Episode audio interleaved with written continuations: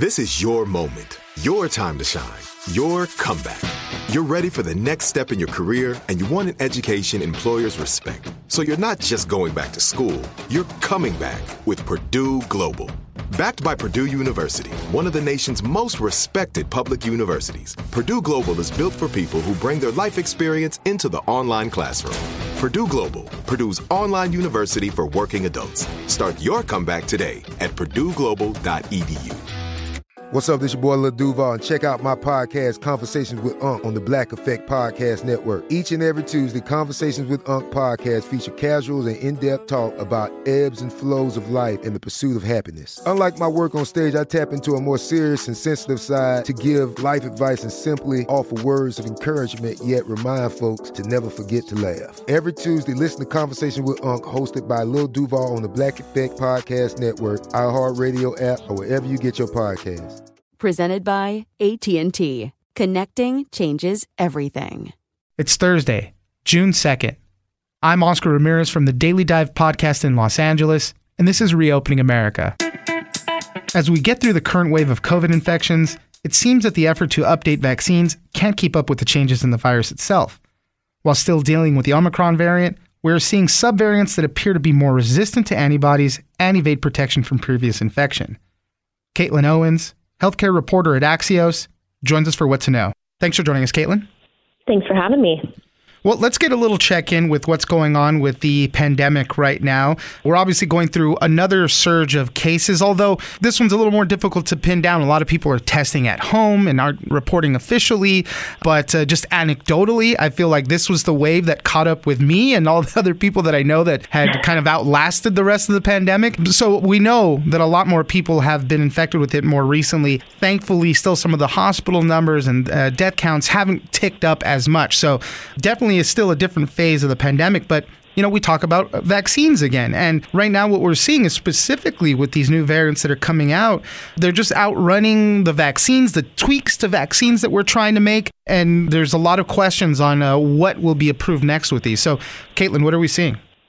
So, let's start by kind of the biggest picture, is something you just pointed out. There's still a very serious decoupling between cases in hospitalizations and deaths, which is a really good thing. You know, it's probably because of a combination of how many people have already had COVID, the vaccines, obviously, and how many people have been boosted, including with the second booster, and then just the lower severity of the Omicron variant itself.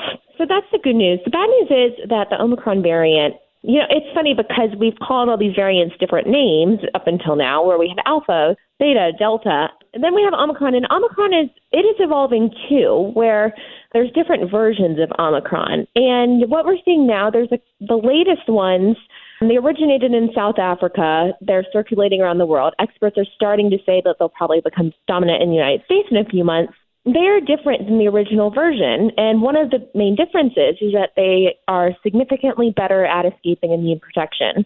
So, what does this mean? If we're targeting vaccines to the original version of Omicron, which seems likely at this point, the virus might have significantly evolved by then. And I think, you know, when you talk to experts, there's no real reason to think that would mean anything for severe disease, as even the original vaccines are still working really well against severe disease with Omicron. Right. But I think what it goes to show you is if we really need to retool these vaccines quickly, I mean, that's a challenge. Yeah, and that was one of the things that we've always been told, right, about the mRNA vaccines. It, they, they can be tweaked very hmm. quickly, right? But then when it comes to getting that real world data, that's the thing that still takes a little bit of time. And that's the troublesome thing right now as these things are mutating very quickly. We're still caught in this lag with these uh, vaccines. And, you know, we're seeing breakthrough infections, things like that. You know, a lot of people have been vaccinated and boosted. They're still getting sick. And that causes another effect. It causes more fatigue in the pandemic. It causes a little more distrust in the vaccine, even saying, like, why am I even getting it? Because I'm still getting sick. And so there's a lot, a lot more things that start developing as, uh, you know, the lag in some of these vaccines does take place. And that's the hard part here, right? Is we there's mixed data on whether an Omicron specific vaccine or even an Omicron combo vaccine will offer better protection than the original one did against Omicron. But that's why, you know, we have experts saying that it's time for a next generation vaccine. Um, a popular idea is a nasal vaccine. There's talk of pan coronavirus vaccines. None of these things exist yet on the market. I think the bottom line is what we most want vaccines to do which is to keep people alive and out of the hospital. These vaccines are still doing very well. But in terms of reducing infections, um, in an ideal world, they'd be better at that, right? And that's part of the goal with finding an Omicron specific vaccine is getting a vaccine that will protect better against infections. The more it changes, the less likely that is to happen. And so, where are we right now? I know there's some clinical trials on vaccines and dealing with the Omicron variant. Are, are they dealing with the variant proper or the subvariants right now? Where are we in, in that process? So, I believe that what's being tested, I, I think, that, you know, first of all, there's all kinds of trials going on. I yeah. think the front runner, what we can most expect, if I had to guess what is most likely to get approved for the fall, it would be what's called a bivalent vaccine, which is which would target both the original, which you know targets that suite of variants, including Delta, with Omicron. So it you know fight, it would target both variants at the same time. Again, but that would be most likely targeted towards the original Omicron. So we'll get some more answers this summer. The FDA is going to consider it to make sure we're ready going into the fall. Yeah. And then to the point of the whole thing, right, as things keep changing, and what if we get a, a worse variant? Hopefully, obviously, nobody wants that to happen. But then how quickly can we turn around a vaccine that targets that thing? And as you mentioned at the end of your article, then there's going to be big regulatory decisions that have to be made to speed those things up. Right, right. You know, and I think it is important in the context of this, in the grand scheme of things, the implications of a mismatch of an Omicron vaccine with a current Omicron, those are relatively minor, as I noted in the article. But say there is a drastically different vaccine and we need something very different quickly. I mean, as you said, the problem here is collecting data. So that creates kind of a tension between, well, how much data do we want to collect to approve this next version or authorize this next version versus how, you know, should we just go ahead and use, for example, like lab based studies that look at neutralizing antibodies and say, yes, this is good enough, we're making the switch now. And so, you know, hopefully we'll never come to that point, but that is something to be aware of. And I think something that this current situation is you know, kind of highlighting the reality of. Yeah, well, I mean, uh, obviously, we're still very much in the thick of the pandemic, as this latest wave has shown. Although, you know, things are different, so we'll keep an eye out and just kind of we're still going through it, basically, and see how all of this changes. That we are. Yeah, Caitlin Owens, healthcare reporter at Axios. Thank you very much for joining us. Thank you for having me. I'm Oscar Ramirez, and this has been Reopening America. Don't forget that for today's big news stories, you can check me out on the Daily Dive podcast every Monday through Friday.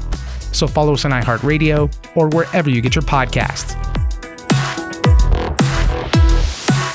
Tired of endless diets and weight loss struggles? It's time to say goodbye to frustration and hello to results. Introducing Smart Metabolic Burn from Brain MD, your breakthrough solution to fight stubborn body fat. Imagine burning fat, balancing glucose levels, and regulating metabolism in just 12 weeks. This unique two in one product combines the power of two clinically studied ingredients in one revolutionary formula berberine, which targets abdominal fat, and OEA, which curbs your appetite. With just two capsules a day, Smart Metabolic Burn by Brain MD can kickstart your metabolism, fight stubborn body fat, especially that pesky abdominal fat, and support your weight management journey. And right now, save over 30% on Smart Metabolic Burn at GetSmartBurn.com. The lowest price anywhere. That's GetSmartBurn.com. Don't delay. Transform your life with Smart Metabolic Burn from Brain MD. These statements have not been evaluated by the Food and Drug Administration. Our products are not intended to diagnose, treat, cure, or prevent any disease. Whether you're a savvy spender maximizing your savings with cashback rewards, a thrifty rate watcher seeking the lowest interest, or a travel enthusiast looking for extraordinary perks,